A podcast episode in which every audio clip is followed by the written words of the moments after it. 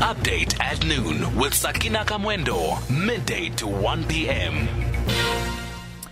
We join on the line our parliamentary correspondent, Mercedes Besent.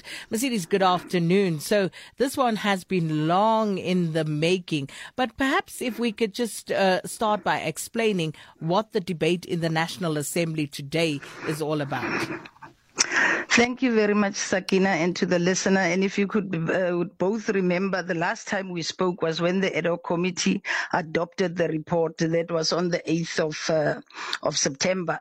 So, and uh, as we indicated, it will be brought before the National Assembly for final approval. But because they had to go, uh, you know, to constituency period, Parliament, and uh, Um, this debate had to be had to be scheduled for only after the elections. So just maybe just to to come here before maybe I even respond, I just want to say uh, before I answer, I need to clarify the issue about the expropriation bill. It is not the expropriation bill. I've seen out there it is a bit confusing. People thinking saying the land expropriation bill is coming before the National Assembly, although it is uh, uh, the expropriation bill is, is the one uh, which should give effect to this constitutional amendment that if it is going to take place.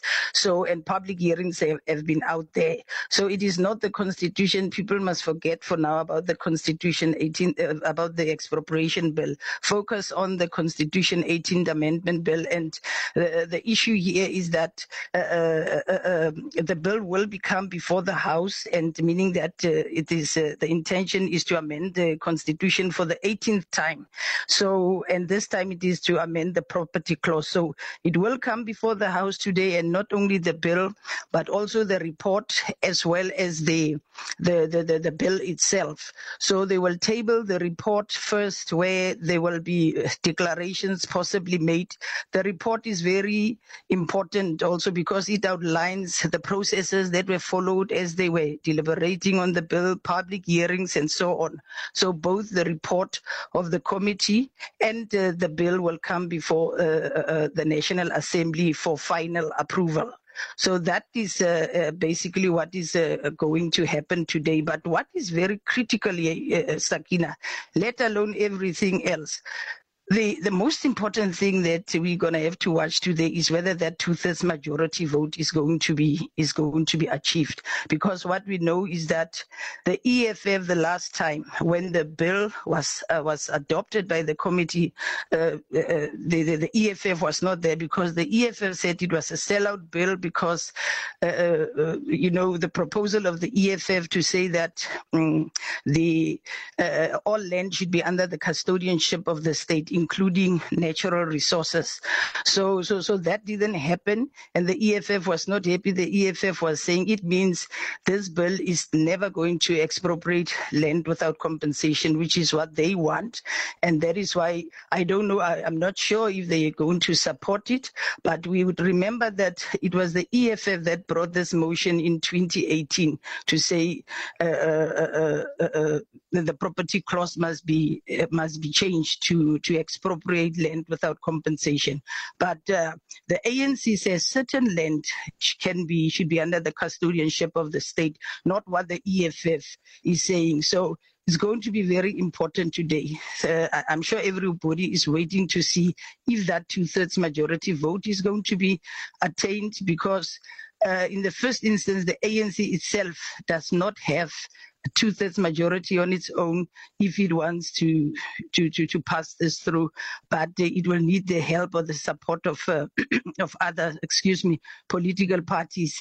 And the EFF is just through the EFF, the ANC may be able to to master this. But we know the DA, for example the Freedom Front Plus, the ACDP are those who have made it clear that they do not want uh, uh, uh, the bill at all and they are going to oppose it. So our eyes uh, of South Africans is going to be on that to this majority. Will it be achieved? Very interesting on this, um, uh, because given, as you say, Mercedes, this um, has been done, the report compiled over quite a period of time after extensive consultation with the broader public. So, what the parliamentarians ultimately give effect to um, vis-a-vis what the people on the ground had to say. Will we be able to, going back into the reports and looking at the submissions, be able to see whether they are actually going with or against the will of the people? Yes, that is uh, uh, the report is also there. It's out there in the public domain, and for anyone, even the listener, if you want to access it, you just go to the parliamentary website. It was uh, tabled on the day when the ad hoc committee's lifespan came to an end. Uh, they, they before the day, a day before it came to an end, they submitted the report with the uh, uh, the bill because that's what should happen. So then they met the deadline. So everything is out there, but we know that there those for example, if you look at KSEC, KSEC does not believe that expropriation uh, uh, of land, uh, this bill is necessary because they, the, there are many who claim or who say that expropriation is already made provision provided for in the constitution. The only uh, impediment is not the constitution, as they say. They say those who are supposed to uh, implement expropriation, it is there. You can. The, the legislation does allow for it. It's just that those who are supposed to implement expropriation are, are not We have not done so effectively. So this is uh, what is going to happen on the debate, and uh, and uh, those public submissions are there. But also, you should remember that after, soon after uh, uh that motion of the EFF, what then happened, uh, the resolution was to say that the Constitutional Review Committee had to go first on a fact-finding mission to go around the country and to speak to, to, to everyone to, to first investigate whether uh, uh South Africans want the Constitution to be amended. And you remember they came back and then they said uh, the, the majority wanted the the the the the the, the, the property clause or the the, the constitution section 25 to be amended. But you should also remember then AfriForum went to challenge it in court also when it wanted to stop the the, the National Assembly and the, the the, the National Council of Provinces uh, uh, uh, uh, not to debate the Joint Constitutional Review Committee report, and the court dismissed it. So as far as I know, uh, uh, AfriForum also still has a court because because there was a part B of the review application which was still there in court, and that was before uh, uh, 2019. So uh, uh, we don't know. We don't know what is going to happen if this thing is successful. You might see a lot of court challenges, and some of those that are going to come up, and the DA is already uh, threatening to go to court if they if this if if it is passed successfully. But let me just say, if it does happen that today they achieve that two-thirds majority, Sakina, it will be because you have 400 members in the National Assembly. So then you'll require about 266 to 267 MPs of the 400 who have to vote in favor of this bill to pass and to get that two-thirds majority vote because uh, they need to get that two-thirds. So if it does, what is going to happen as well, it's not the end yet because now this is a bill amending the constitution and it's in terms of 74 of the constitution and under that section in the constitution of 74 it states that for example you know when you uh, in a in a situation like a bill like this where you amend uh, chapter 2 for example in a situation like this you you you with this bill you need two thirds majority of the National Assembly, and also you're going to need at least uh, the supporting vote of three provinces. So, what is going to happen after this debate, after they voted and achieved everything? Then it must go to the National Council of Provinces for concurrence. Now, when it gets there to the National Council of Provinces, Sakina, the National Council of Provinces is obviously not just going to rubber stamp and say, yes, we agree, we, we concur. The National Council of Provinces is obviously going to conduct its own public hearings and so on. And the NCOP can also come back and make changes to the bill. They can leave it as it is. They can make their own amendments. They can disagree with some of the things there and so on and come up with something totally different. And uh, if the NCOP make amendments, new amendments, or so on, then the NCOP will have to send that bill back with the amendments to the National Assembly. And then, if the National Assembly agrees with those amendments and passes the bill, then it will go to the president. The president will then have to sign it into law. But if the NCOP doesn't make uh, amendments and uh, and and passes it, then from the NCOP it goes to the president. But if it makes amendments, it goes back to the assembly, and the assembly must say whether they agree with those amendments made by the NCOP. We've seen that happening with many bills. Now, what is also going to happen, Sakina? Is that when it is with the president, the president is not also going to sign the bill into law.